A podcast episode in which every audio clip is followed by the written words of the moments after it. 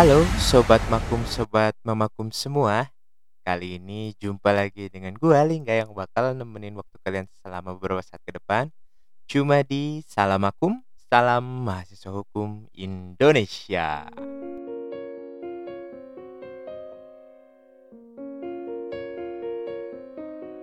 Sobat Makum, Sobat Memakum semua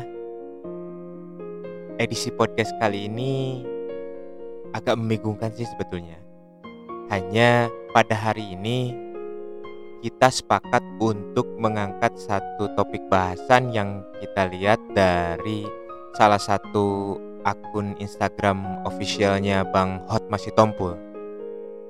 Jadi, sobat makum, sobat memakum semua, di Instagram Hot Masih Tompul official, captionnya berbunyi seperti ini. Selasa 21 Januari 2020 telah berlangsung sidang pembacaan eksepsi atas nama terdakwa Ari Darmawan oleh tim penasehat hukumnya LBH Mawar Saron Jakarta Dr. Dr. Hotma Sitompul Sarjana Hukum Master Hukum dan tim Kejadian, kejadian ini bermula saat Ari Darmawan menjalankan pekerjaan sebagai pengemudi gokar di kawasan Jakarta Selatan pada hari Rabu 4 September 2019 sekitar pukul 3.40 WIB dini hari. Ari mendapatkan orderan dari customer S dan A. Namun, setelah orderan diterima dan dihubungi oleh Ari, S dan A tak kunjung merespon chat dan justru membatalkan atau mengcancel orderan tersebut dan keesokan harinya, Ari dijemput paksa oleh pihak kepolisian Polres Jakarta Selatan atas tuduhan pencurian dengan kekerasan terhadap terhadap korban yakni S dan A padahal faktanya Ari tidak pernah bertemu dengan kedua korban.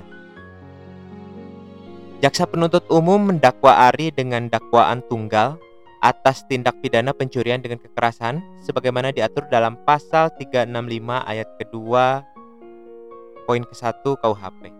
Atas dakwaan tersebut, LBH Mawar Saron Jakarta mengajukan eksepsi yang pada pokoknya menyatakan dakwaan JPU error in persona atau salah orang. Oleh karenanya, dakwaan JPU harus dinyatakan batal demi hukum dan meminta agar terdakwa Ari dikeluarkan dari tahanan serta dilakukan pemulihan dan rehabilitasi nama baik harkat dan martabatnya. Dan caption terakhir nih sobat makum, sobat memakum, jangan sampai kasus Sengkon Karta terulang kembali.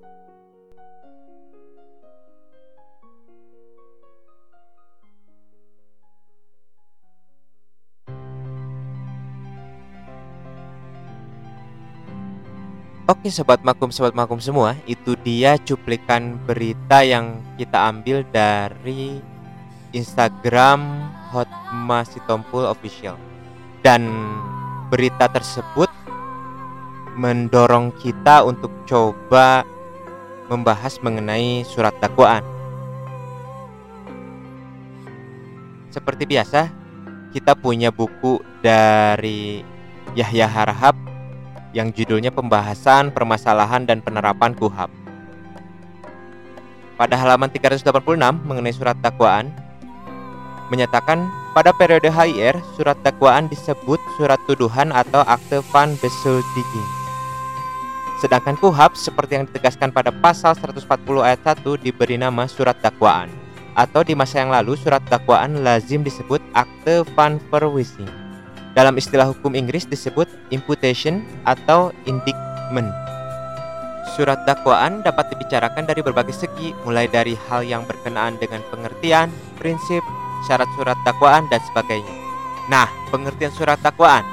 Pengertian umum surat dakwaan dalam praktek penegakan hukum adalah surat akta memuat perumusan tindak pidana yang didakwakan kepada terdakwa. Perumusan mana ditarik dan disimpulkan dari hasil pemeriksaan penyidikan dihubungkan dengan unsur delik pasal tindak pidana yang dilanggar dan didakwakan pada terdakwa dan surat dakwaan tersebut menjadi dasar pemeriksaan bagi hakim dalam sidang pengadilan atau dapat dirumuskan atau didefinisikan sebagai berikut. Surat dakwaan adalah surat atau akta yang memuat rumusan tindak pidana yang didakwakan kepada terdakwa yang disimpulkan dan ditarik dari hasil pemeriksaan penyidikan dan merupakan dasar serta landasan bagi hakim dalam pemeriksaan di muka sidang pengadilan.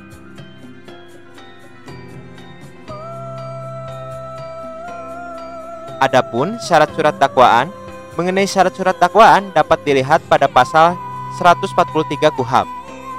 Memperhatikan pasal tersebut, ditentukan dua syarat yang harus dipenuhi surat dakwaan. A. Harus memuat syarat formal. Syarat formal memuat hal-hal yang berhubungan dengan surat dakwaan diberi tanggal dan ditandatangani oleh penuntut umum penuntut umum atau jaksa memuat nama lengkap, tempat lahir, umur atau tanggal lahir, jenis kelamin, kebangsaan, tempat tinggal, agama, dan pekerjaan tersangka. Dan B. Syarat material. Syarat material memuat dua unsur yang tak boleh dilalaikan. Pertama, uraian cermat, jelas, dan lengkap mengenai tindak pidana yang didakwakan. Kedua, menyebut waktu dan tempat tindak pidana dilakukan atau tempus delicti dan locus delicti.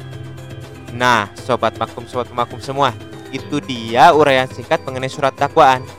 Kalau merujuk pada kasus yang sedang dilaksanakan persidangannya oleh LBH Mawar Saron yang membela Ari Darmawan, sang pengemudi ojek online yang dituduh e, melakukan pencurian dengan kekerasan, gimana menurut lo? Dan mudah-mudahan podcast ini seenggaknya menjadi reminder buat kita semua ya dan mengingat apa itu surat dakwaan. Oke, sahabat makum, sahabat semua, itu dia bahasan podcast kali ini dan gua Lingga harus pamit undur diri. Sampai jumpa di edisi podcast berikutnya. Di Salam Makum, salam mahasiswa hukum Indonesia. Dadah.